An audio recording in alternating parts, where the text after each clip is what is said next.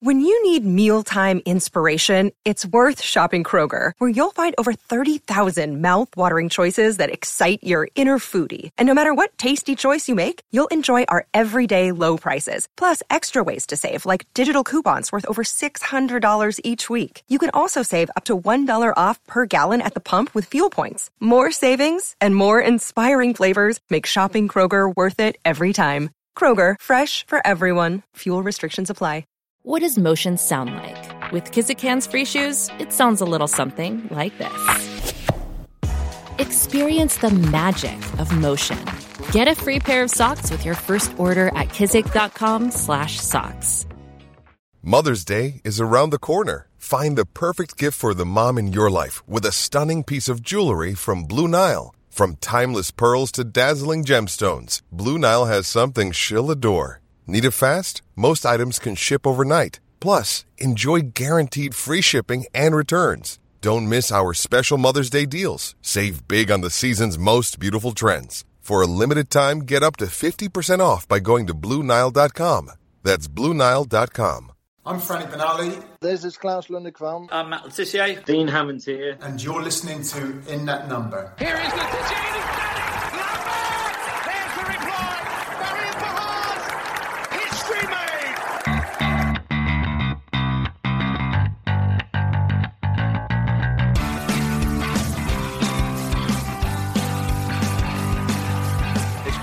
James Oh, Belter. Mane for a hat trick. That's an unbelievable hat trick for Sadio Mane. Shane Long takes Southampton to Wembley. Graziano Pellè with a left foot strike. Ball pass lifts it and he's got it in as well. And Danny Ings has done it again.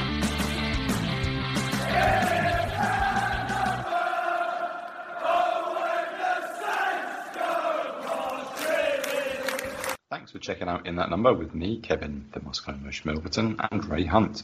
Find me on Twitter at Moscow Mush, and my co-host Ray Hunt at Ray Hunt84. Follow the show at Number Podcast on Twitter, In That Number Podcast on Instagram and Facebook. If you've got any questions for the show, if you can be bothered, send us an email to inthatnumberpodcast at gmail.com. Leave us a five-star review on iTunes or wherever it is you get your podcasts. Share, subscribe, and give us good vibes. Let's go.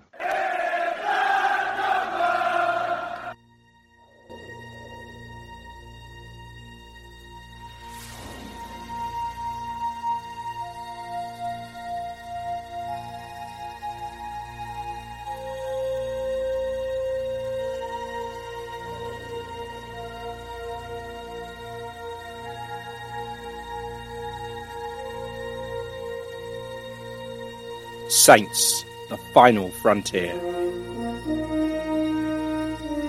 These are the voyages of a championship enterprise.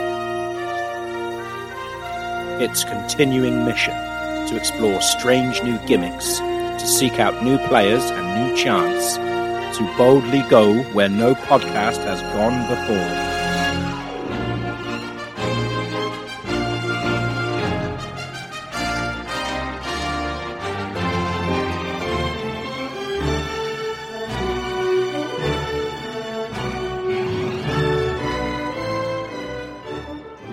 Welcome to another episode of In That Number, episode 126. Title, Kevin? Star Wreck, The Next Generation. I thought it was Start Wreck. Oh shit, yeah, sorry. That's a good start. Wait, we start as we mean to go on by wrecking everything. Start Wreck, The Next Generation. Or I think the intonation's important. How about just Start Wreck, The Next Generation? We are back. Time to dust off the cobwebs and get back to it. This is the season preview. We will do our best to be optimistic, but currently not feeling too good about proceedings, hence the title. Today, we'll be previewing the upcoming season, which kicks off next week. Uh, we'll discuss the transfers, pre-season, and look ahead to our first competitive game at Goodison Park. Uh, time to beam in my commander, Moscow Mush, Kevin Milverton, who is actually joining me on his holiday. Um, yeah, greetings. Love the commitment, Kev. Whereabouts are you? Uh, in uh, Kusadasi in Turkey on the Aegean coast. Mm. See, yes, like I said, love the commitment. This is great. We have to discuss it before we move on, Kev. The Euro final. Still a bit raw. Oh God.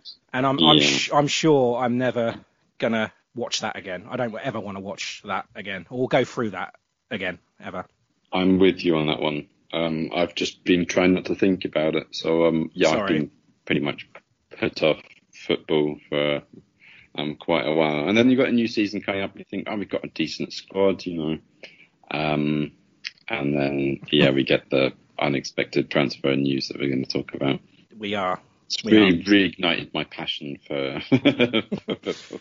Yes, so our listeners are going to be thrilled with this one, then, aren't they? Um, and I'll also beam in our lieutenant commanders, Tim Bisantz and Alex Haas. How are you? Glad to be back. Uh, I'm alive. Can't, can't complain Hey. much more than that. That's good. Are you? Have you been enjoying your summers? Summers in Tennessee are kind of brutal only because it's so humid. Eh, eh, eh, 90 degrees is hot, and I don't like heat. But then you couple that with like 80% humidity daily. It's it's oppressive. I, I don't like it. Oh no, no, thank you. I don't like that at all. Tim, how about you? Yeah, it's been nice here this past week, but the last month or so in North Carolina is just it's disgusting. So we got some rain today, which was which was enjoyable, but nonetheless, I am happy that hopefully it'll cool down here, but that doesn't really happen here in August. Yeah, I'm quite happy with, with the weather here. It has been raining today, but it's fine. We didn't get wet. We were under shelter today, so it was fine. Um, and the Olympics, uh, guys, all of you, have you been enjoying it? Like, what have you been watching?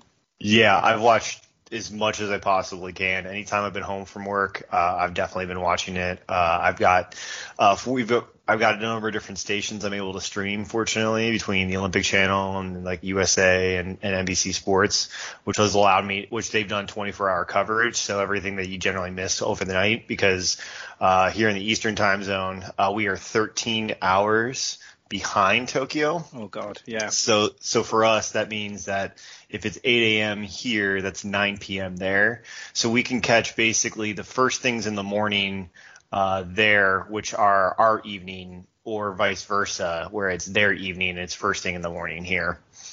It doesn't sound like I've been watching as much as Tim has, but I've caught uh, live a couple of the climbing events for the, the, the debut at the Olympics for sport climbing, Oh, yeah, which has been pretty cool. That was awesome. Um, and, and yeah, it kind of sort of like aligned for I could get up just earlier than Teddy gets up, and I could watch TV for a little bit, and then make him breakfast and get him out of bed and ready for the day.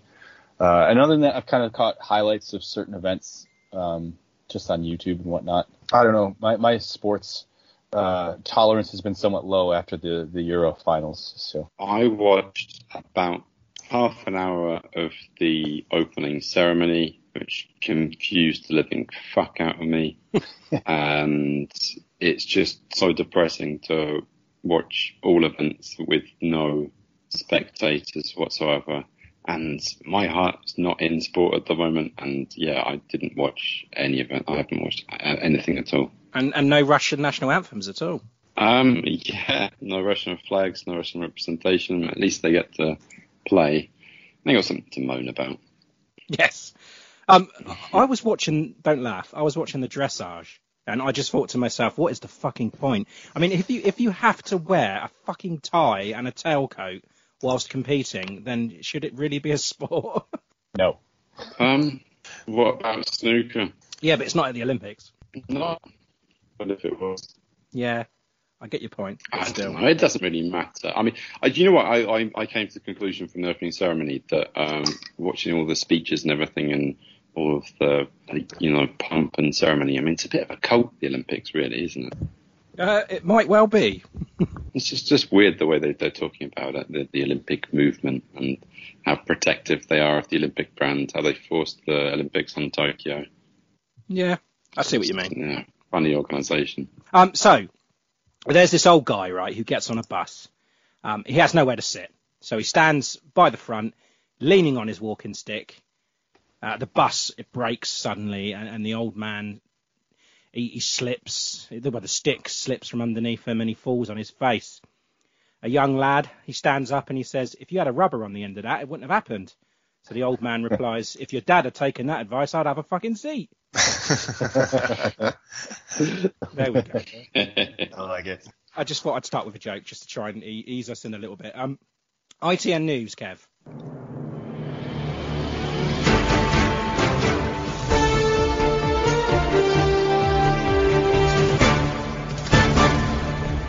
This is ITN in that number news. Okay, ITN News then. Uh, we'll start with the bombshell. Danny Ings, of course. I was at St Mary's um, on Wednesday night. I was really, really excited for the game.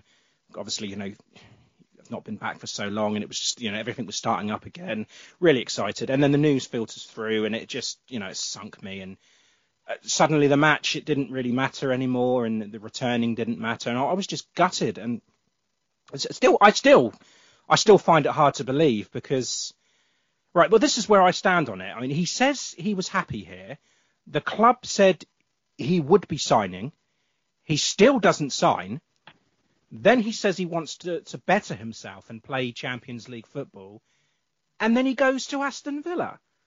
I mean, sideways, possibly. I'm torn because, I mean, if he had gone to a Champions League club, club he probably wouldn't, wouldn't have started. Um, but at least if he's at Villa, he's going to start. So I'm pleased for him in that regard. Uh, he's going to get his minutes, but I don't think he's bettered his situation. It's just more of a money move, isn't it? That's what it says to me. Um, and it just shows how desperate he was to, to get out. He would have moved anywhere. But you know, I'm happy that we've cashed in rather than you know let him leave for free because I, I wasn't on board with that. 25, 30 million, whatever. It was a good deal um, for his age and you know the contract situation. I'm just very, very confused with the, with the location of where he's gone, and you know, especially now that Villa don't have Grealish. Uh, Kevin, what, what do you think of it? Completely out of the blue. I mean, I'm thinking that maybe that their approaches for James Ward-Prowse might have been a bit of a smokescreen to disguise their surprise bid for, for Danny Ings. Is that what you think? Well, I mean, I'm just speculating, but I mean, they're clearly in dire need of uh, a midfielder to replace Jack Grealish. Um, so Danny Ings isn't the solution to their problem. And we all thought that, you know, the move was going to be Kane to City and Ings to Spurs. Um, and the James Ward-Prowse was a move was supposed to fill the hole that Jack Grealish has left. So yeah, it's definitely definitely a surprise. But I mean, I'm not going to harbour a grudge against him, but it does just seem a strange move. He can't be getting that much more at Villa than he would be getting at Saints. No, and, so and it's does... not as if Saints didn't offer him that.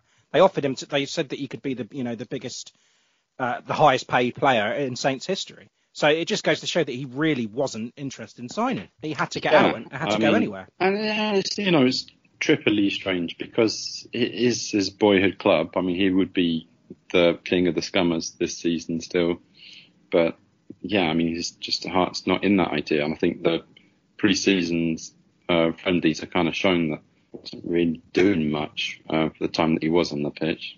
He wasn't doing much at the end of last season, and, to be fair. Yeah, so I think if his heart's not in it, then okay, he should move. But yeah, I'm definitely not pleased with it. The exact same amount that they bid for JWP, they bid for Ings, or at least the tw- they they're saying 30 million, but initially we heard JWP for 25.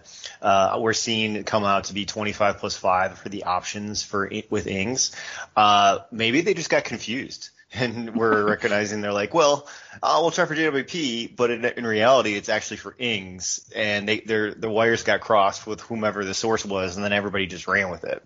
So then that's why there's that big smokescreen. So that's my um, uh, that's my Illuminati thought is that they the wires got crossed, and so they actually did bid for Ings a while ago, and they didn't bid for JWP, but it makes sense that they, why they would. Um, just because of while JWP is more of a six. Uh, depending on their formation, they're looking like a four-two-three-one, and now they're going to slot over Watkins to the left side and then put Ings up top. It, it all makes sense, but um, it was completely out of the blue, and I think it's better that way because in terms of if you said at the end of it, all right, we're going to get 30 million for him, even if you saw or leading into it, I think the price would have been right if we knew that he wasn't going to sign for a year. Uh, I'd say that's fine. It sucks, and the band aid was ripped off, so now we can push past it, and now it's how we're going to be able to uh, pick ourselves up from it. Situation happened, it's done. Let's move on. What can we do next? Tim just said some really good stuff there. Uh, it was certainly ripping the band-aid off. I'm still a little just dumbstruck because of all the places Ings could have gone, Aston Villa seems like you said, right? It's it's a step sideways for him. And realistically, I don't think if he was going to go to a Champions League team that he would be starting. But it doesn't make sense to me that he would choose Villa over Saints just with the offers that we've given him already. So so I'm I'm a little hurt. I'm I do think that it's good it happened quickly and it's not being drawn out so Ings doesn't kind of turn sour with us and fans, uh, sort of like we're seeing with Harry Kane and Tottenham right now. Um, but I, I, do wonder about some of the behind the scenes things after reading how Grealish has moved to City went and how kind of how open it was with his family and uh, Villa and, and how representative everybody was there. And the Ings deal seems like it was kept so close to the chest that he couldn't even tell his family. That's it right. Yeah. Like yeah, players he didn't on, even on the he, squad didn't even know, and that sort of that kind of leaves a bad taste in my mouth. That that he would agree to kind of do something that seems really kind of underhanded to me, keeping everybody in the dark like that. Uh, yeah, and Alex, I, I guess well, another thing that angers me, and I'm and I'm trying really, really hard to stay calm about this because you know it, it, does it does piss me off. And this isn't new news, right? We we've known for what six plus months that he wasn't going to sign. So what's the plan to replace him? Where is the plan? What what are we doing? We struggled to score goals at the back end of last season with Danny. And if you think we're going to be okay without him, sort it out. Why haven't they sorted this out already? We, were they just waiting for the money? I'm, I do not know, but because we, we, we cannot stay in this league without a natural goal scorer, and I'm sorry, Adams and Tella are not good enough, and I don't think um, Adam Armstrong's the answer either. I just don't think it's going to be enough. Yeah, I, I agree with that. well, we got the money. Can that be one? we got the money. Now it's we're gonna we're going to basically have to pay five million pounds over whatever we the person that we were going to uh, look for ahead of time. If that's Armstrong at 20 million, which is probably the the figure that um, is going to do it, maybe even some add-ons with it so be it. But you're right. You're looking at basically another Che Adams situation where he can come in and maybe score seven, eight goals. But Danny is a 10 plus goal scorer. So, you know, you're going to have to look at and see and find that diamond in the rough and get, and not only hit, you got to hit, you got to hit with the signing and there's no other choice because if you don't, where are the goals going to come from? You might get a few more here and there spread around, but I, I don't, I don't see it. And they got the money and now they're going to have to make the action plan. So, and they got to do it quick.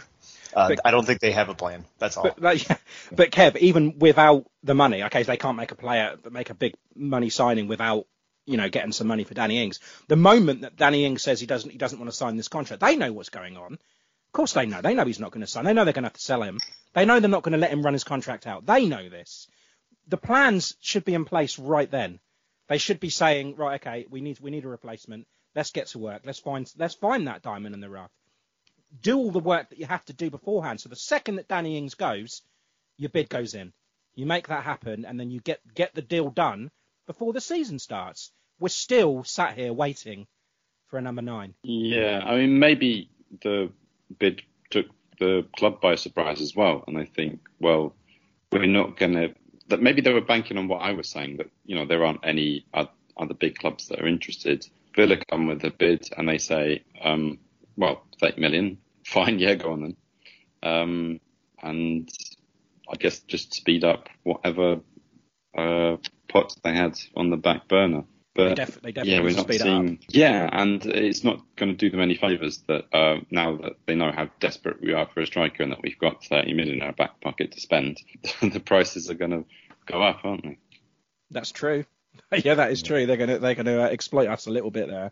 But yeah, it's just a, a, horrible situation. And I, like Alex has said, I feel I just feel hurt with it. Just that that it, you know, if if he had left to go to a bigger club, I mean, it happens all the time. We're used to it but he hasn't he hasn't done that. and it, I mean, we were talking about it the other day, Kev. That is it? Is there something going on with him and, and Ralph that he just wanted out so so badly? I mean, I, I don't know, but it's just I'm I'm still hurt from it. I think that Yeah. Spurs were never going to be in on it. I don't think that they were going to be able to be able to do it because they're going to they are going to keep Kane. I don't think it's going to happen. I think he took the best opportunity to give them him success to get to Champions League. I don't think anybody in the top six were biting on any. Maybe they threw it a feeler here and there, but he took the chance to get the little bit more of the pay bump, and it's probably his last chance to get into the champ, the Champions League. So, or at least to get into Europe. I could see them easily getting into the uh, the Europa Conference League and maybe potentially uh, fifth or sixth with the push now that they have Leon, Leon Bailey and uh, Buendia. So. Um, we're gonna. I'll see what happens, but I think he just took the best opportunity to get to the next level, and we were all thinking that was going to be Spurs, and it's not. It's gonna. It was going to be Villa. Maybe also he's kind of recognizing after the the Euros, maybe he's recognizing that Villa is a club that at least gets looked at by Gareth Southgate. Um, you know, because James Ward-Prowse got snubbed, and granted, with Danny's injury problems, he probably didn't deserve to be in the squad above some of the other guys. But but uh, maybe in his mind, he's thinking, well, at least guys from Villa are going, so maybe that's the move that he's considering. Well, Southgate used to play for Villa, didn't he? So there you go. Oh, well, there you go. Yeah. I don't know. If if the stars magically aligned, I think the best case scenario we can expect out of this with what I'm reading about Lukaku coming to Chelsea, maybe somehow we get a decent price on Tammy Abraham. Take But it. I I mean, that is super optimistically thinking and I if, they, don't if they're see gonna, it happening. if they're going to spend 93 million pounds on Lukaku, they're not going to let Tammy go for, Yes. for, for, Yeah. for, for peanuts, are they? But yeah, I see what you're saying. It would be nice to get Tammy and um and, and Adam Armstrong. It would be nice to get them both in, but I can't see it happening. Well, either of them, I think, would be decent. I mean, Tammy'd obviously be the much better option as a more proven talent and a long-term option to replace Danny. Well, I, I, I, I'm going to say it right now. I don't think there's anybody else coming in.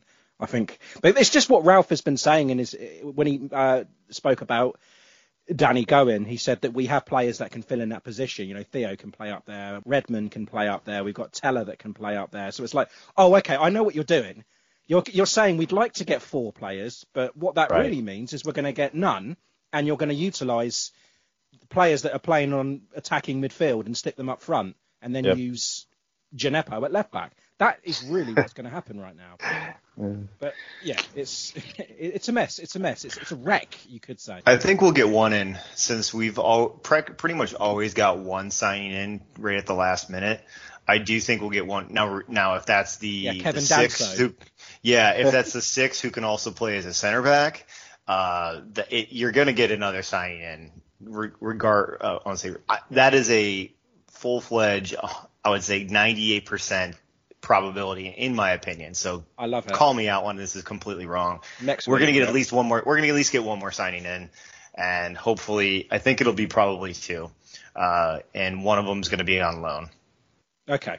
Wow. I, we haven't got as much money to spend on transfers now because there's two and a half million pound investment into St Mary's. Now, two and a half million, I hear. Yeah. Uh, so a facelift for St Mary's. Uh, their plea to deliver first-class supporter experience with new jumbo-sized screens at each end of the ground. Uh, they will be installed during the October international break. Um, concourse improvements also larger TV screens, allowing the fans to watch Premier League matches before and after each Saints game. Kiosks too, um, increasing the till points by 20%. New menus, locally sourced. I guess what they're trying to do is make it more London-like, you know, with the with the screens. They're also making it more London prices, I imagine, as well, because it's not going to be cheap. um, Kev, where do you stand on this cosmetic facelift? Um, I don't see anything wrong with it. You know, Yes. improving the match day experience has to be done. Uh, you know, million isn't uh, out of this world about money. Um, I never bother buying a pint at half time because you have to wait about 40 minutes to, to get a beer. So That's a lie. yeah, you always buy a pint at half time. You bought about four last time. There's no point. You have to leave before first half, the first half finishes to get in the queue. You wait 15 minutes in the queue. You have to down the pint in 30 seconds. It's just not. It's not an enjoyable experience at all. How very English. Queuing and downing. Queuing, definitely, yeah. Well, maybe they can include that. Include it in the Olympics. Is that what you're going to say? Yeah. We definitely want to go for that. Um, all, all, this means is that we'll have the best looking stadium in the championship next season, won't we? um, because Tim and Alex, right? There's plenty of people that are knocking this, um, saying that it could be spent elsewhere. There's like leaking roof. There's new seats, players. I don't know how who you're planning on signing for two and a half million quid these days, um, and and scouting, etc. Um, have you heard of any? I mean, do you do you first of all did you agree with the uh, with the facelift, or would you rather see the money spent elsewhere? Two and a half million dollars extra in well, I guess two and a half million pounds. I would Pounds, figure yeah. that's yeah. Excuse me, sorry about that. two and a half million pounds is nothing. It's a drop in the bucket when it comes to probably the actual general upkeep that's needed for it. So these were just promoted as an opportunity to spice things up and refresh, which is generally done consistently over a period of time, regardless if you're well, uh, maybe not so much in English stadiums, but here in the states, two and a half million to continually update and do new things. That's nothing. So I get it. I feel like they're they're gonna they're doing that in order to get revenue back. So they feel like that'll be an investment going forward, and that with the match day experience and whatever whatever else it might be, um, it's just a business it's just a business charge that they Yeah. might be able to do outside of the traditional playing aspect. Exactly. So I have no, I've got no problems, no qualms. I, I when they said, oh, t- two and a half million pounds, I was like, that's nothing. Like that's Yeah. now if you're now if you're doing a twenty, you know, you're doing a twenty million dollar, twenty million pound upgrade. Okay, so you're going to basically blow out one of the corners and install these all these different type of new experience stuff. That's a little something. That's a little. That's a massive change, but. Two and a half million is it's just capital improvements. That's nothing. Yeah, two and a half million is just Fraser Forster's monthly wage. Alex, uh, well, Alex, what do you think of that? Um, I honestly didn't know it was happening, so I don't have Oh. a huge opinion on this. Uh, but I mean, it seems good. I'll, I'll talk about if you're gonna source local and sustainable foods and put that on part of your meal menu. That's that's good. I, I applaud that. Yeah, Uh, I like if, it. if you're able to get beer faster and not have a huge queue like what Kevin was just describing, that's that's another plus in my book too. It's more money um, coming in as well. Yeah, Like- I mean, like Tim said, I, it's an investment. I'd say take it at this point, take it out of McCarthy's salary because I think Fraser Forster has been earning his monthly wages uh, as of preseason Fraser Forster uh, Yeah. displays. But uh, yeah, I mean, I'm not. When I was there in 2018, it was not an unpleasant experience. So I can't really say that it'll be that it'll, that it is a waste of money or that it's a good investment. I, I don't really care. Yeah, someone tweeted that they want the money spent on on warm air to be blown in the winter months. For fuck's sake. You know, I grew up outside of Buffalo, and the Bills Stadium doesn't have any. It's an open air thing. You just bundle up. So yeah, it's an outdoor bundle, game. Bundle the fuck You up. do- yeah, you don't. Kevin, is there anything else you Um, wanted to say on this?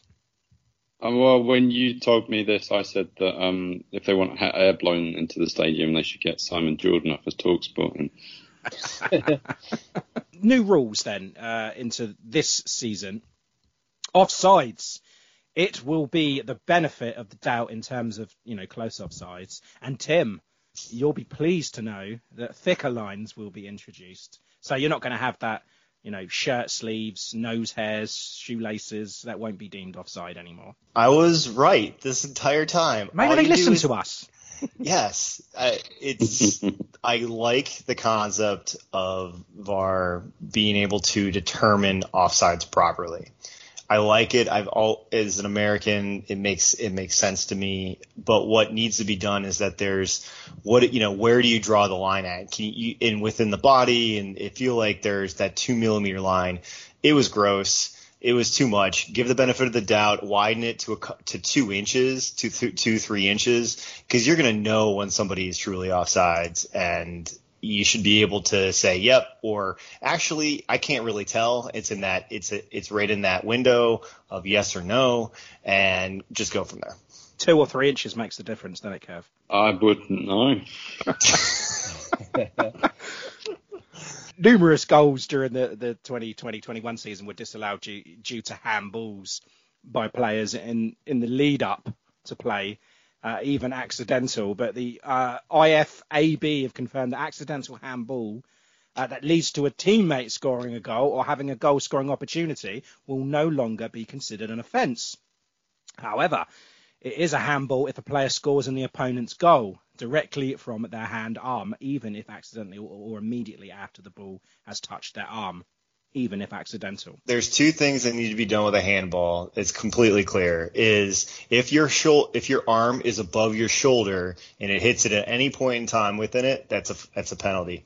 It, if it, the ball is stopped on the way to a shot within within a shot that is lower or outside or wider than what you, your traditional uh, body frame would be, that's a penalty. Everything else Yes. is going to have that ambiguous. And when they say the ball is going to be handed into the goal, 100% you can define that. That makes perfect sense. Um, and then that accidental handball, which definitely happens, that's where you're probably going to get a little bit more uproar here and there with the, and probably within the first two or three weeks, you're going to see that. But It's- uh, it's- it's it's going to be clear. It's going to be better. The it's referees- 100% bad. No, but the referee's going to have to use their judgment to, desem- to, to, to determine the position of the arm in relation to the movement. Um, but yeah, like you said, it's like it's also an offence, uh, a handball offence. If a player touches the ball, for instance, moving their hands towards the ball, um, basically, if they're making their, the player's body unnaturally bigger, is, is what they're saying, then Uh, Matty Cash. then yeah, like, yeah, like Matt Cash did last season. But yeah, uh, the new away kit has been launched. Um, are you a fan, guys? Yeah. Yeah, it looks great. Plain and simple. I like they it. did they did a That's a great job with response. three. Yeah, they did a great job with all three kits. I actually think the home is the worst out of the three. Me too. Me too. You know, surprisingly, I read rating on I think it was somewhere on my FotMob app. They rated all the clubs' home jerseys, and Southampton's was number number eight, I think it was. It was in the top ten Yeah. for for best jerseys. About the So- first time we've been in the top ten. Yeah, no shit. Um, Yeah, I think they, they kind of did what was expected, isn't it? You know, red and white stripes, yellow away kit, um, really cool third kit. I think you know nobody can really complain too much about them. no, no, I'm happy. I'm happy with it. Uh, the latest fans forum. It will be a live phone-in hosted by BBC Radio Solent on Tuesday the 10th. Tune in between 6 6 p.m. 7 p.m. to catch it. Uh, Kev, you can call in if you wish. Um, that'll be interesting. I will. To sure get cut off swearing after about ten seconds. You would. Um, transfer roundabout, Kev. Let's have a hop on the Norsaflame transfer roundabout.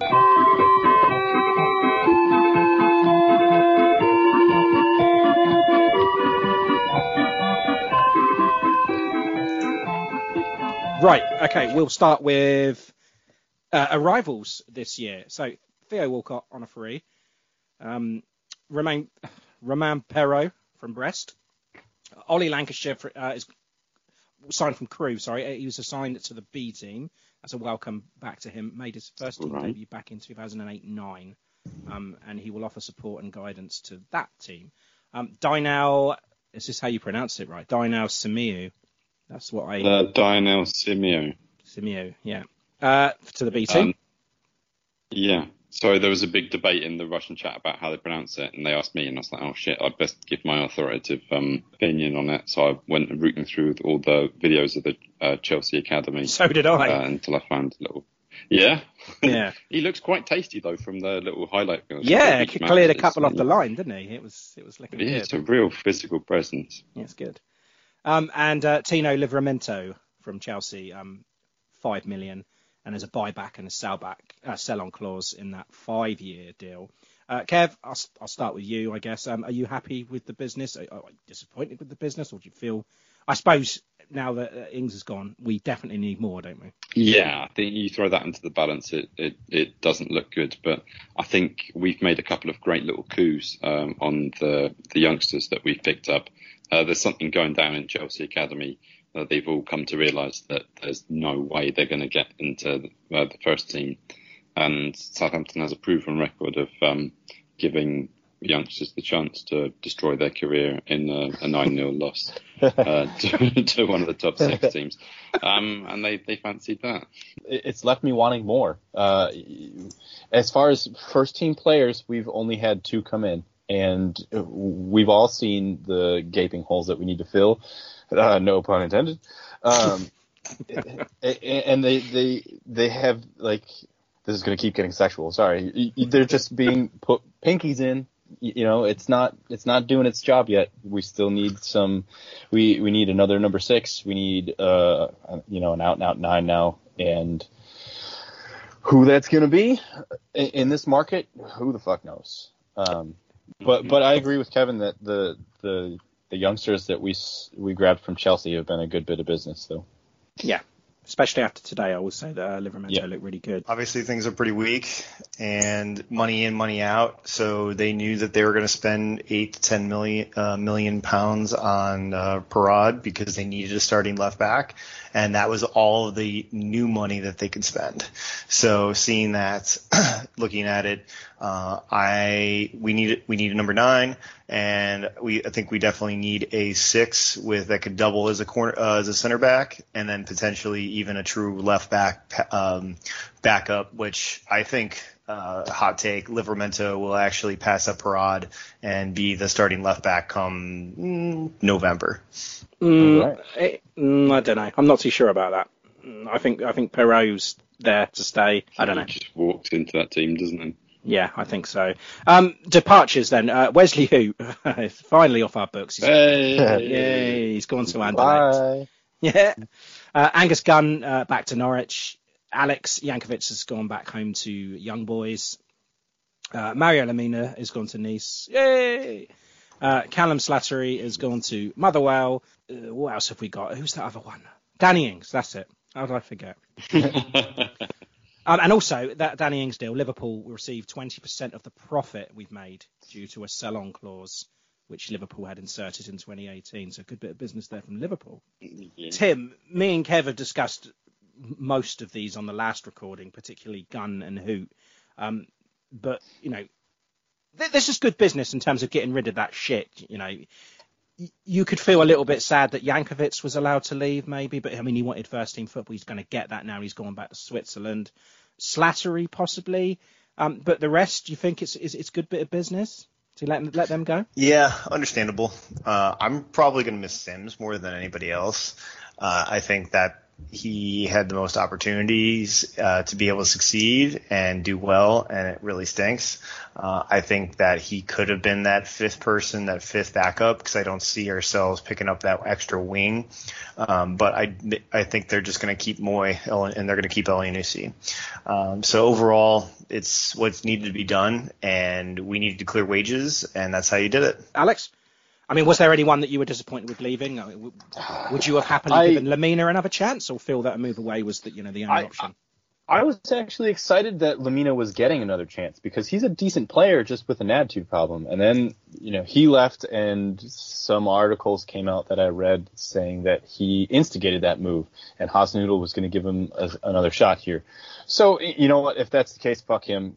You know, jog on and have a good time back in France. Um, well said. I, I, I, would I would have been happy to give him another go to be honest because I say we we're lacking in that. It's just more depth in the middle and it's experience. Right. You know. But yeah, I would. I mean, I mean, I would have been. He's got experience in getting relegated from the Premier League as well. So I guess that being said, I don't know that I am excited to see some of the other guys that have stuck around. I don't know how I feel about Yan Valery being our option at right back behind Kyle Walker Peters still. Um, I mean, I know Ralph said that he's looked good in preseason. I haven't actually watched him, so I'm kind of speculating a little bit. But uh, he made a couple of good tackles today, to be honest. But he also made okay. a couple of mistakes. That, uh, you know, it's it's just one step forward, two steps back with him. Yeah, and it's like if you didn't cut it once, are you going to cut it again at and this by, point? By all accounts, um, Birmingham they hated him. Yeah. yeah. Lot, I've spoken to some Birmingham fans, and they've said, yeah, he's a waste of space. So. If he can't make it at Birmingham, then he's not going to make it in the Premier League. As no offence to Birmingham, but yeah, it's not going to happen. Um, yeah. Players that have been released: Ryan Bertrand's gone to Leicester now. Uh, Jake Hesketh, I think he's at Eastleigh, isn't he? Josh Sims is unattached still, I believe. But David Ad- David Agbontohoma has gone to Sheffield Wednesday. Tommy O'Connor, Burton Albion. Lucas Defisi still unattached, as, I'm, as far as I'm aware. Kingsley Latham, he's unattached. Cameron Ledwidge, James Morris, and Tommy Scott. Uh, and loaned out, uh, Kane Ramsey has gone to Crewe, Um, and he actually played for 90 minutes uh, today in their loss to I can't remember who, but he got booked as well. But they lost. Uh, what else have we got? Jake Vokins, Ross County. Um, yeah, this is a horrible situation for him, isn't it? Because I mean, he started twice for them and was set to feature in their league opener, but suffered a stress fracture on his yeah. fifth metatarsal, and he's back in Southampton to undergo surgery. Dan N'Lundulu uh, has gone to Lincoln after signing a fresh three-year deal, um, and he didn't feature today.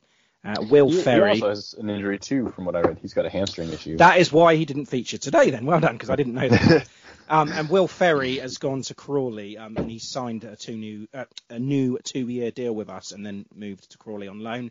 Um, and he came off the bench today in their loss to Hartlepool. So yeah, all good news, all good news. Yeah, I'm just going to mop up a couple of rumours that are going around. I mean, we've all heard about the usual suspects, the big targets like the Adam Armstrong. Although I've heard that also not only us, but Norwich, Newcastle. Armstrong's the one that we've been talking about. We're kind of expecting him to come in, but now we know that he's going to have to replace Danny Ings. Those a big boost to fill, and maybe we'll have to look at something a bit more serious. But um, yeah, I've also Messi. heard that uh, aside from Saint, um, Messi, Kane, yeah, just get a lot of them in. Um, yeah, aside from Saints, uh, Norwich, Newcastle, West Ham, Palace, and Watford are all rumoured to be interested. So, um, yeah, good luck with that one. um, yeah, and uh, yeah, apart from Tammy, Tammy Abraham, and we've all heard the Phil Jones rumour, right? Yeah, yeah, yeah, yeah. Yeah, please not let that be true. Um, and we're kind of expecting uh, Leicester to put in a bid for Jannik Vestergaard after Wesley Fofana's fractured his fibula. Yeah, that's um, put him out for the season. So um, yeah, a lot of movement. um, but okay, I've got a little game for you here, and I want no cheating, no googling.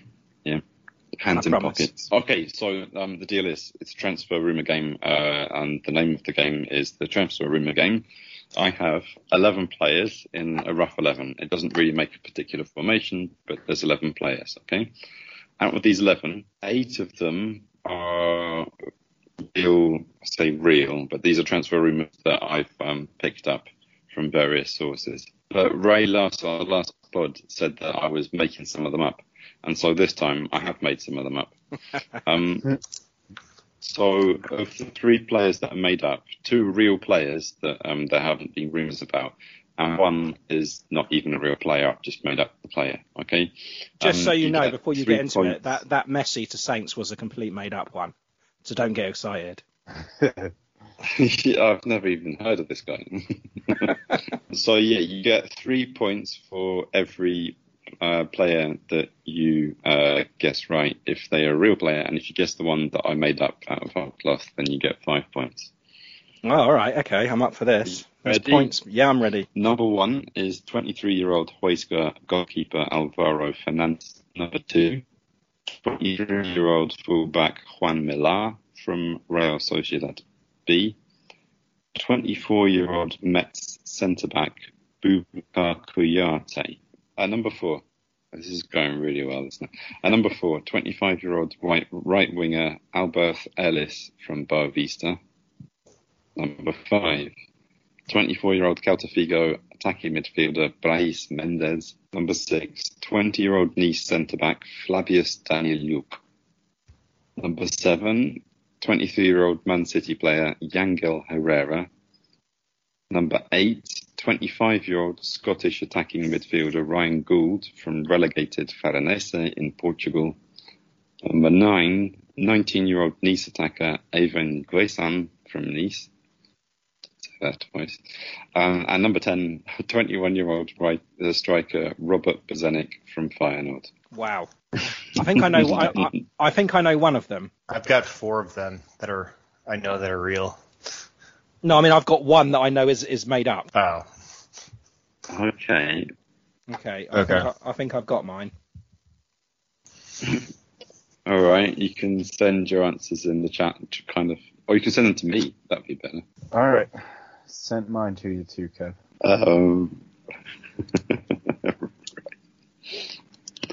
all right. Um, yeah. So the results are in, and um, yeah, um, only one of you has guessed um, a single player. Oh, my god.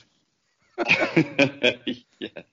So yeah, Ray went for Brais Mendez, uh, Flavius Daniel Luke, uh, who sounds the most made up, um, and Evann Guessand. Um, they were all real transfer rumours. Um, Oh, Alex fuck 'em. went for Albert Ellis. I was going to um, go Ellis. Yangel Herrera and uh, Ivan Gerson. And yeah, again, they're, they're all real. Um, Dang. Tim also went for Mendes and uh, Daniel Luke, but he also chose uh, Juan Millar, who isn't a real player at all. Ah. Oh, nice. Do you know what? He's the one I made up. I was I was looking at him and I thought I've heard of him. I've heard of him. He's got to be real. That was the one I was going against. Ah, well done, Tim. It's just the the names of these players are so ridiculous that um. Yeah, I, I thought that number you just six. put one that's like John Smith from Celtic, and they're like, oh yeah, no, of course, oh, yeah, heard of him. I, I, I, I could. Yeah, number six has got you written all over it. So that's the one I thought was fake. That's amazing. I'm just looking at um Alex's uh, list that he's written. Yeah, my spelling. I'm I'm pretty impressed. pretty impressive. I'm, I'm not too far Yeah. off. Just going by phonetics. Hmm. Ah, okay. Is that over now? Can we move on? Yeah, for for at least until the January transfer window. Yeah. Okay. Right. Uh, Saints B. They played AFC Tottenham and won 4 1. Uh, Kazeem Olaigbe, a trialist, scored two, and Will Ferry. Um, and they played Salisbury FC and won 2 1. Kazeem Olaigbe again with his second uh, of pre season. So 100% for them. Uh, and the women, uh, Kira Watling of Charlton is the third summer signing, by the way, so I just thought I'd put that in there. Uh, won 18-1 over Southampton Women's. I'm not going to go through all their scorers because it's ridiculous. Um, and they also beat Lewes uh, 1-0, Rosie Parnell with that goal. Uh, and they play their final pre-season game tomorrow against London City Lionesses. Um, and the first team, 4-0 win at Cardiff. Walcott, Djenepo, Adams with two. Uh, a 3-1 win at Swansea. Uh, Salisu own goal. Tella, Redmond, and Armstrong. So that was seven goals in two games. A really good start to pre-season. Um, and then the return at St Mary's against Levante. They won 1-0. Uh, Kyle Walker-Peters with the goal. Did anyone watch that game? Because as I said before, my head wasn't really in that, to be honest. And um, yeah, I was just, I was longing to be back at St Mary's, but with the Danny Ings news, that was it. You know. I watched enough to see that goal. Oh, that's good. Yeah, that was, that was uplifting. I saw just that goal on the yeah. Um, Kyle, Kyle's footwork on, on that goal was just incredible. It was very good, very good finish. Um, and then today, uh, Saints won Athletic Club or Athletic Bilbao three. Um, not a great game. Did anyone watch this one? Uh, again, not much. I saw, No, I think, Athletic's second goal, and then uh, the stream cut off. Same thing. Uh, I caught basically the second goal of uh, Bilbao, and they the stream the stream cut off right after halftime. Oh, that's a that's a shame. Yeah, a lot of people were saying that the stream was out, but um, yeah, Mikel Vesga. Uh, oh, I'm going to butcher this one, Kev. Uh, Asia Vi Libre and uh, a Bednarek own goal. Uh, Walcott pulled one back at just after half time when we were two down. Uh, a lovely, lovely assist from new boy uh, Tino Livramento. I don't know if you've seen this one, guys, but it was his first touch. He's got like won the ball, looked up, and and it's put the assist through to Walcott, and it was a good finish. Um, but yeah, for me, that was the best bit about the game was watching him come on at, at half time. Yeah, we saw we caught the highlights there on. Uh, we can catch the highlights on Southampton's Instagram page. Oh, okay, that's cool. That's good. Good. Good. This is Claus Lundekvam, and you are listening to In That Number. Okay, so there's a few pressing matters that are weighing me down before the start of the season. Um, it's just going to be me and Tim for the rest of it because uh, Kevin is on holiday still, and um, we don't want to bother him with it anymore. So me and Tim are just going to take you through the rest of this. Um, we've already discussed the uh, the Danny Ings situation and, and the replacement, um, and we've said that you know without one, we we we, we all fear the worst really, and we're, we're lowering our expectations. But news uh, surfacing recently that we have had a bid accepted for Adam Armstrong for around 15 million quid. So yeah, that's great. Uh, what do you think of that, Tim? Uh, I think that's the best we're going to be able to do. Uh, that's basically a proven goal scorer in the championship. Uh, he's been one of the top alongside Toney there, and I think that's uh, honestly the best. So let's hope he's able to bag 10 goals coming in, and if he's able to hit 10, uh, that's could be it could mean our safety. Yes, and um, there's another one that could be uh, coming in as well. Yeah, Armando Broja from Chelsea on a loan deal. Another although, Chelsea one. Another. Yeah, we'll just be the uh, we'll be the Chelsea B team for them. If, if that's what if that's what it takes, then so be it. They've got, a, they've got a, a few number of good players in their academy system, so some of them's bound to end up being Kevin De Bruyne or Luke, Romelu Lukaku, where they'll end up yeah. buying them back for a hundred million uh, pounds later. One thing that I did think about, we're going to have two Armstrongs in the team now. So one of them's going to have to have A Armstrong, one of them's going to have to have S Armstrong. But in the purpose of recording, we're going to have to call one Stuart and one Adam. But then we've also got an Adams. So this is going to get really confusing now. Well, let's get some nicknames. We'll get to get that figured out. Maybe Stewie. We just call him Stewie and yeah. then Adam. Well, we just well McAdams. There you go. There you go. Uh, Jannik Vestergaard. This situation isn't going anywhere, and now it's it's coming around that um, he's well, he's keen on a move away now to Leicester. It's it's kind of what we what we expected, though, wasn't it? Yeah, if he wasn't going to sign, we were gonna we were gonna sell him, and a lot more people had closer ties to Ings because of the local boy and the fact that he's just absolutely killed it the last three years overall. Uh, Vestergaard finally in last year lived up to his price tag, where the previous two years he wasn't as good. Albeit, I think he was still pretty good. Uh, just that 20 million pound price tag that he had initially when he came over from uh, BMG from Germany. Um, mm. So if he's to leave, I think that the club and the fans are going to be not really upset about it, but let's hope we don't get shafted on deal and we can get a fair market value. So if he comes in and we sell him for the same amount that we got him from for BMG, I think that's you know, you could say you got three three years of Vestergaard just paying his wages and didn't have to pay for a thing uh, after selling him for the same price. I think that's a that should be what we're looking for at a minimum, and then anything else bonus is anything else after there is a bonus. Yeah, I still I still think that we need to replace him as well because I mean, yes, Salisu, Bednarek, it doesn't really fill me with a lot of confidence, but yeah, it could surprise us. Who knows?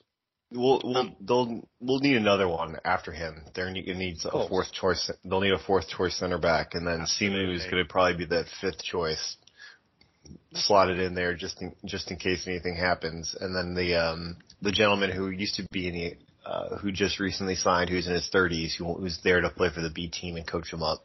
Uh, I guess, say, yeah. Yeah, he could he can be Ollie can be our sixth uh, sixth center back. Yeah. Excellent. Um, and another thing is the goalkeeper situation. Uh, towards the end of the season, Ralph was, you know, subbing them in and out. You didn't know who was going to start one game to the other. Doesn't look like the situation's resolved itself in the off season because he's been switching them around uh, in pre-season also. Um, what, what do you what do you think is going to happen in the upcoming season in regards to Forster and McCarthy? I don't think he's going to be able to make a clear choice until the end of September. I, I don't. I think he's going to be dancing around. I think that he'll have kind of like a main main selection uh, of back and forth, but then eventually after that September, uh, the late September, he'll have a a main selection. I think right now Forster has been pretty good in the preseason, so we'll go from there and find out uh, what his choice is. But I, I don't know. It's it's completely 50-50 to me, and I don't think anybody knows. Maybe not even him. Still hasn't changed, does it? But you know, if you were the manager, who would you be playing in the Everton game? See, that's the thing is I'm not the manager. I don't have to make mm. that choice. It's really hard. Uh, no, I also need to think about long term because Forster's been on a six year contract for what is it, 60, 70,000 pounds a week. and he's probably not going to want to play here again next year. So if I want to give, if I want to think of it like that, McCarthy's more likely to sign long term, and I want him to be better. So Yeah. I don't mind having Forster on the bench. Uh, I think he's a great guy. I think he has been through a lot. I think it's been fantastic for him to be come back and uh, be a part of the team after being gone at Celtic for a couple years. Same thing with Elyounoussi. Um, but I, if I want one person to succeed, I want it to be McCarthy because I think he wants to be here and I think he wants to be the number one and I think he's the more of the long term approach and solution. At the moment, I think Forster is edging it. Um, right, we're going to do a little over-under game. Last year we did this um, at the start of the season, so we're going to do it again. Um, we, we've got Kevin and and Alex's answers here. Okay, so I'm going to give you a, a, a subject, and I'm going to tell, I'm going to give you a number, and you're going to tell me whether it's over or under. Okay, so Ché Adams goals this season. I'm going to give you ten. Over or under? I think he's going to hit 10. So I think if we were playing that, uh, the push game, otherwise I think it'll be, I'm going to give, I'm going to give him over. I'm going to feel confident in him. Okay. Well, I'm like going. I'm going to go under. I'm going to go under 10. I mean, last season he got nine. I think it's around that mark again. So I'm going to say, I'm going to say under. Um, Kevin is going over. He's being optimistic. James Ward-Prowse assists. I'm going to give you eight. Over or under? Uh, I'm going to go with under. I'm taking under two, and so is Kevin. Uh, Alex is taking over. Oh, okay, optimistic there. Oriol Romeu yellow cards. Always a good one. I like this one. I'm I'm going to give you seven. Uh, under. I'm going under two. Um, and Kevin is going over. Alex is going over as well. I think he was injured for a lot of it. He got seven last season, and he was injured for a bit, wasn't he? So I'm sure he would have picked up more than seven. But uh, Well, yeah, that's the same. Co- it's a cop out for Adams too. He could, you know, he could be out for three months of the year, and they're sure as hell not going to get over ten goals. So the odds are probably more in his favor to not get ten goals. yeah, this is true. Yeah. Uh, team red cards. I'm going to give you three. Uh, I'm going with under. I think they'll get three. I think they got three this last year. Um, but. I'll take. I think it's going to be two or three. So I'll take I'm- the under. I'm going over. I think they're playing dirty this year. I'm going to go over. Um, Kevin is going under. Alex is going over. Yay, nice, Alex. Who's going to Okay. be the Who's going to be the unlucky soul that's going to get uh, a red card in the first 20 minutes of a game? I'm going to say it right. Romeu's going to get sent off for the first time in his career this season. He's going to have it. I'm gonna go with uh, KWP is gonna go in and be upset uh, that he got a red card. It completely accidentally, and then Livramento is gonna slot himself into the team. Salisu's got a red card in him as well, by the way. Oh, he's oh that's he's got two. yes, he could have two. Yeah. Um, goals in total this season. I'm going to give you 45. Uh, I'm going under. I'm going under too. Um, Kev is going under. Alex is under. I think we're all under. Yeah, there's a there's a good reason for that. Um, goals against 65. Uh, under. I'm going under, and Kev's going under. I think it's just because of those nine nils. Like, well, especially the nine nil last year, but 68 conceded. So I'm gonna, yeah, me and Kev are going under. Alex says under as well. Nice, that's good. Uh, points in the Premier League, 43. Uh, under. I think we're gonna be somewhere around like 38 to 40. Yeah, I'm going. I'm going the same. I'm gonna. I'm gonna say under. I just think, yeah, maybe 39, something like that. Uh, Kevin is also going under. Alex is the optimist of the team, and Love he it. is going over. He's great. I think he was just going. I think he was just going over though. Okay. Okay. Um, this is an interesting one. Uh, uh, Michael Obafemi starts. Now, last season he didn't have any starts, but because Ings is gone and I, I think he's going to rotate, even if uh, um, Armstrong comes in, I still think he has more than eight starts in him. So I'm going to go over eight. Uh, I'm gonna. I'm gonna take under now. Uh, I Did don't you- think that's. I, I said go- over last. Go over last time. Okay. No, I'm still. I'm still going to go over. No, this, is all, this is all competitions, by the way. And if we have a cup run, No, I still Well, don't think he'll have eight. isn't Eight is a lot. He might have like five or six, but so I'm gonna take. Uh, now with uh now with two coming in, I was expecting one. I did not when they when they said two, uh two coming in, there's there's a reason he's coming in. So uh, Obafemi will be the fourth, and then I think Long is going to get shipped out to a championship side, Well, We'll be championship side next year. So uh, Kevin's going under. He's with you. and Alex is over. Alex is over as well. Oh, good. Okay. Uh, James Ward-Prowse goals six. Uh, over, he is going to be our penalty kick taker. So Good point.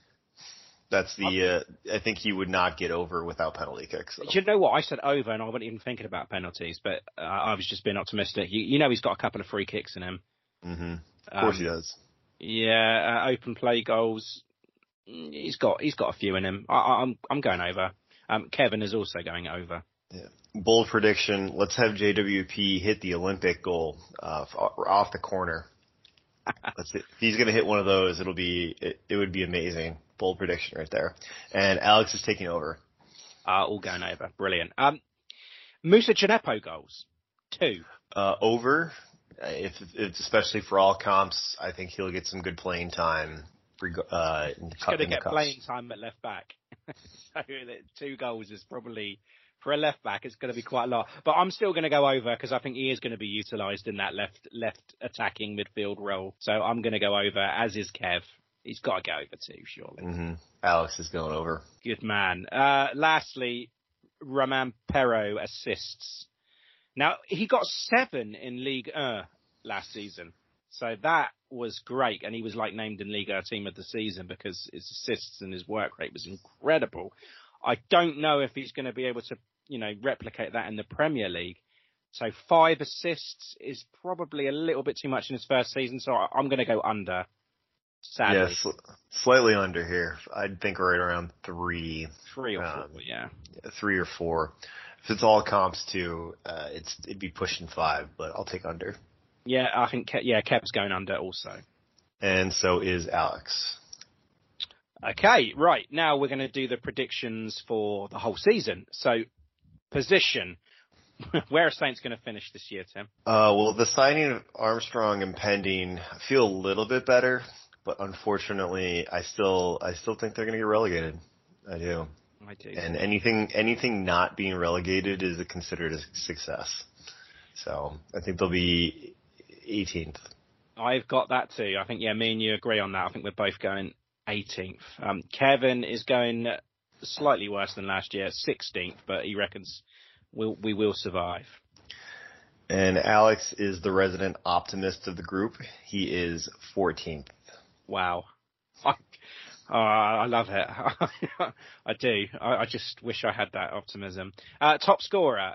Um, I'm going to go, even though Adam Armstrong is coming in, um, I'm still going to say Ché Adams. Uh, I'm taking not currently on the team. You're still Uh, going to so- take not currently on the team. Wow. So that that could be that would be Armstrong. oh, okay. Right.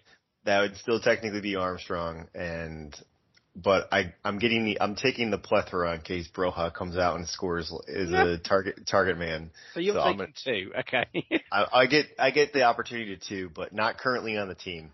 okay. So Um, uh, Kev's actually siding with me. He's going for uh, Ché also. I can't believe it. This is this is the craziest and the worst prediction out of all of them. So sorry, I don't Alex, know. but I don't know. his top scorer is Nathan Redmond. Hey, if you know he had that season a couple of years ago where I mean uh, he had a really really poor season a few years back, and then the season afterwards he was our top scorer. Yeah. So it's not that bold. I don't think it's as bold as as as, as it could have been. I mean, he could have I- said Walcott.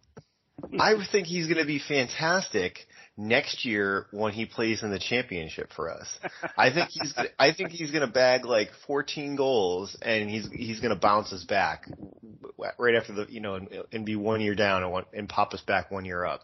And he's going to be the savior and the people are going to say, "Well, he's good enough for the championship, but he's not good enough for the Premier League." And you're going to call him like a Dominic Solanke or a Mitrovic or people who are or you know people that thrive in in, in the championship. They need they need a league in between, don't they? yeah.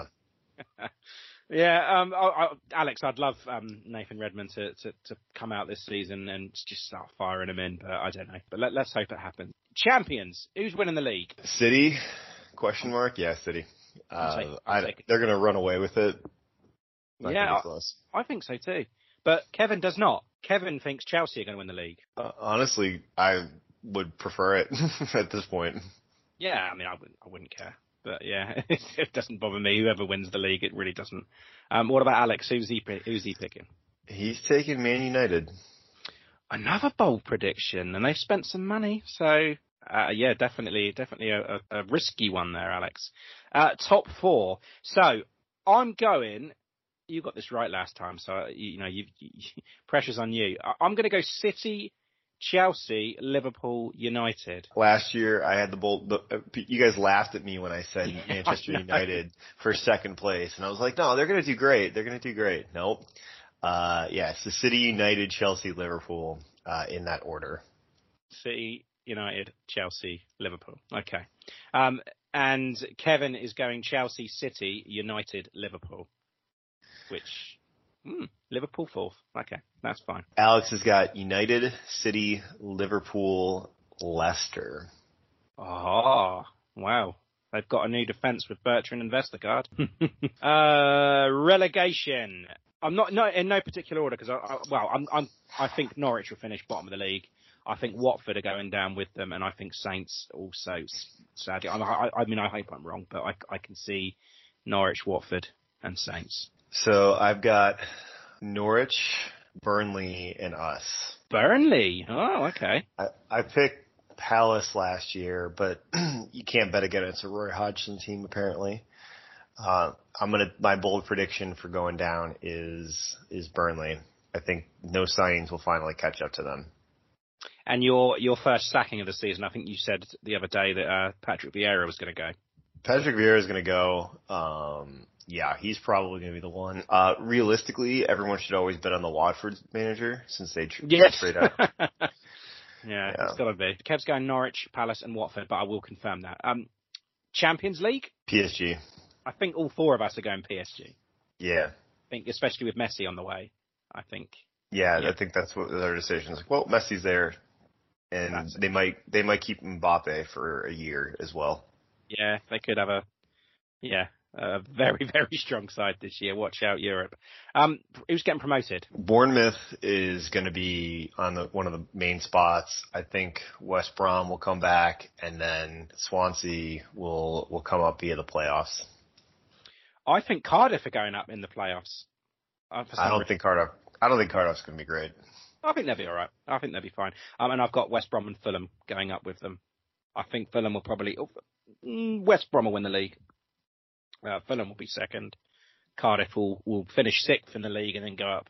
I just have a feeling. Right, okay, so there's our bold predictions. We'll um we'll check in with that uh towards the end of the season. Uh, and also we're going to do a, a, championship draft, aren't we? We'll um we won't do that live on on the podcast. We'll just do that amongst ourselves. So Saturday, here it is.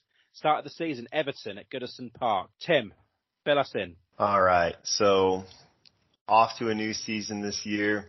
Uh, the biggest thing we need to know about Everton is their change of manager.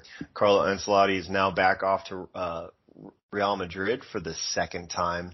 As he's off there now, uh, Rafa Benitez is slotted in, and some Liverpool fans think that's probably the worst thing in the world. Uh, now that he's coached uh, and managed both Liverpool and Everton, which I think is the first since the 1800s, out of all things. Uh, crazy to think about, but Rafa is on his four, on his fourth Premier League team that he's managed. Previously, he's managed both, uh, well, Chelsea as a stand-in manager, Liverpool for six years, and then most recently Newcastle. So, uh, along with the other acquisitions that they got going on, uh, we've got Andros Townsend, Townsend from on a free from Crystal Palace, Demarai Gray uh, from Bayer Leverkusen for just a couple uh, million pounds. Asmir Begovic as a backup keeper coming from Bournemouth. And then they've got three other players returning from loan uh, that we probably think about or kind of just put in the back burner. So we've got Moise Kean, who's going to be really upset and probably not be brought back to PSG, bring, seeing, seeing that uh, Messi's on his way. Cheick Tosin and Jonjoe Kenny, who avoided is avoiding the dumpster fire known as Celtic at the moment. Uh, so going through who, what, who they've lost this past off season, Uh, Carlos Ancelotti obviously has left. Uh, Bernard is off to the Saudi Arabia League. Theo Walcott is now on this one team called the Saints. I think we're familiar with them. That's it. Uh, Josh King, who barely played, they got they got him in the off season in the January window. Uh, he is now with Watford, and then Richarlison will not be back for the next month or so. Uh, he was off doing his best uh, Pele impression in the Olympics in Tokyo, and just Mm. recently won uh, the gold medal alongside the Brazil with the Brazilian men's national team over there. So congrats to Brazil, um, but he will not be anywhere near uh, Liverpool t- uh, next week. And if he That's is, good. he's he's going to be jet lagged and or hungover all at the same time. I still fancy his chances against the Saints defence, though. Ha- half half asleep and yeah, put him in. it's Bednarek. It's fine. Uh, last season they finished 10th at 59 points. Their best goal scorer was Dominic Calvert-Lewin at 16 goals. Uh, assists, Digne had seven. Uh, he did not have any goals, but he had seven assists, which is fantastic even for being out for about six weeks. And in October 25th, we beat them 2-0, and on March 1st, we lost to them 1-0. Uh, so a little bit about what to expect for from Rafa. Uh, he's got a really strong defensive formation and is a proponent for zonal marking. So for us, looking at that, he's been very strong in his rigidity with his formations, and hopefully because he hasn't had a whole lot of time or a full off season to be able to work with his team, uh, this is an opportunity for us to exploit them in their back line before they get settled in. Because if we saw anything from Newcastle, the rigidity of the back line is where they start at. So to me, we got to get after him, get after him quick, and hopefully um, McAdams and well, probably Tella, who's going to be starting up top with him, uh, will be able to run past them. So you've got Michael Keane, Yerry Mina, and Godfrey, who are going to be solidifying really that the defensive portion of the back three with Def- Digne going forward on the left side. Um, but his formation is looking at as a four-two-three-one, and he won't change that. I don't think he's going to go anywhere near. We're going to know what to expect from him and we need to figure out how to be able to play against that type of formation. Um, and hopefully that they haven't, like I said, they haven't been drilled in yet. Uh, the challenge is to be able to get past it. So what they're looking like for from formation from them is you've got uh, Pickford in goal, Godfrey, Keane, Mina, and Digne in the back line. Al- Allan and Gomez as your the two in the in the of the midfield two, Townsend, Doucouré, and I'm gonna go with either Iwobi or Demarai Gray. I'm just probably gonna go with Iwobi as the starting uh, outside, and then and then DCL is going to be back. He while he was gone with the England team, uh, he did not play very much, so he's probably well rested uh, from that. He had a well rested off season despite being with the England team for the Euros, and seeing with DCL, he's going to be their danger man. He's going to thrive in Rafa's system. Uh, if we ever saw, remember Solomon Rondon playing for him there, he was, he's going to be Rondon on steroids. He's going to work his tail off. He fits well for the system. Uh, he's just going to be a good choice at 8.0 in fantasy league. Uh, Tim's fantasy tips right there. Yeah. And then, yeah. And then how are we going to set up against them? Uh, formation doesn't change. McCarthy, Forster, it, it's a complete toss up. You can't tell who's who or what's going to happen, but I'll go with Forster. Uh, KWP, Bednarek, Salisu, I think Vestergaard rumors are going to be heating up. So I think he'll be held out or he'll be just on the bench. Perraud will be starting left back. Uh, JWP is coming back from, I think they're holding him out, but seeing the Ironman he is, I think he's going to be back in. And Romeo alongside him. Uh, Armstrong, A. Armstrong, not, or I'm sorry, not Adam Armstrong, uh, Stuart Armstrong is going to be, uh, it, Stuart Armstrong and Walcott will be starting, and then you've got Tella and Adams up top. Superb. Um, right, okay, so we're going to go into predictions. Um, one thing I will say is that I think it's a good time to be playing Everton right now because, you know, there's a bit of unrest with James Rodriguez. Um, not really want to be there right now. Uh, and as you said, that Richarlison's probably not going to be anywhere near the team. Um, and they just lost uh, their last pre-season game 4-0 Uh, all right, it was against Man United, but you know, looking at the team that they had out for that, it was pretty, you know, a really strong team. You know, like Pickford, Coleman, Godfrey, Keane, Digne, Doucouré, Allen, Townsend, Rodriguez. Uh, they got no Calvert Lewin, but other than that, it was a pretty, pretty strong team that they had out, and they got, you know, shat on by United really. So if there is a good time to be playing them, is it now? Or, you know, should we just not really pay much attention to preseason because, you know, it's just all about fitness really, isn't it? But, I mean, I still think they're going to have enough, too much for us, you know, being at home as well, new season, new manager, wanting to impress them. I think they're going to be too much for us. And I say Everton are going to win 2 0. I think we'll, we'll, we'll actually play somewhat okay. Uh, I don't. I think we're going to be able to expose them just a little bit here and there. I still don't think we're going to win though. I think Rafa is going to set them up to succeed. And while, albeit he'll put bring them in prediction wise to be around 10th to 13th, he's not. He's not going to be complete.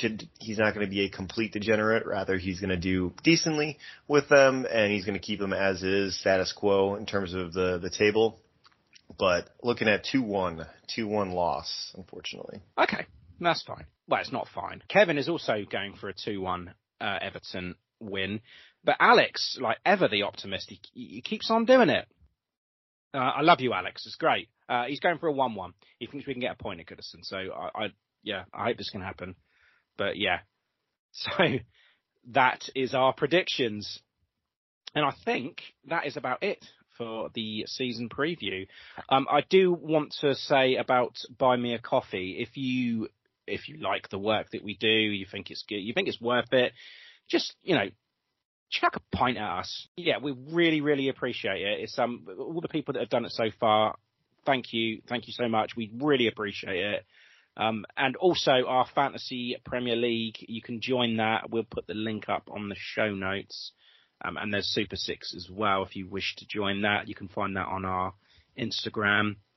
it's probably on our Twitter as well somewhere. But yes, other than that, we will be back, um, back to normal on Sunday after the Everton game, and we'll preview the Manchester United game, uh, which is going to be at St Mary's. So yes, my thanks to Kevin who joined us earlier on his holiday, uh, and Alex, of course, and his optimism. And Tim, thank you for uh, for coming back again. Of course, happy to be here, and hope the season is not as bad as we're expecting. We just need it. We need it. Everybody needs it.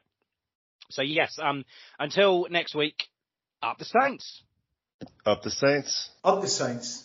Up med Southampton.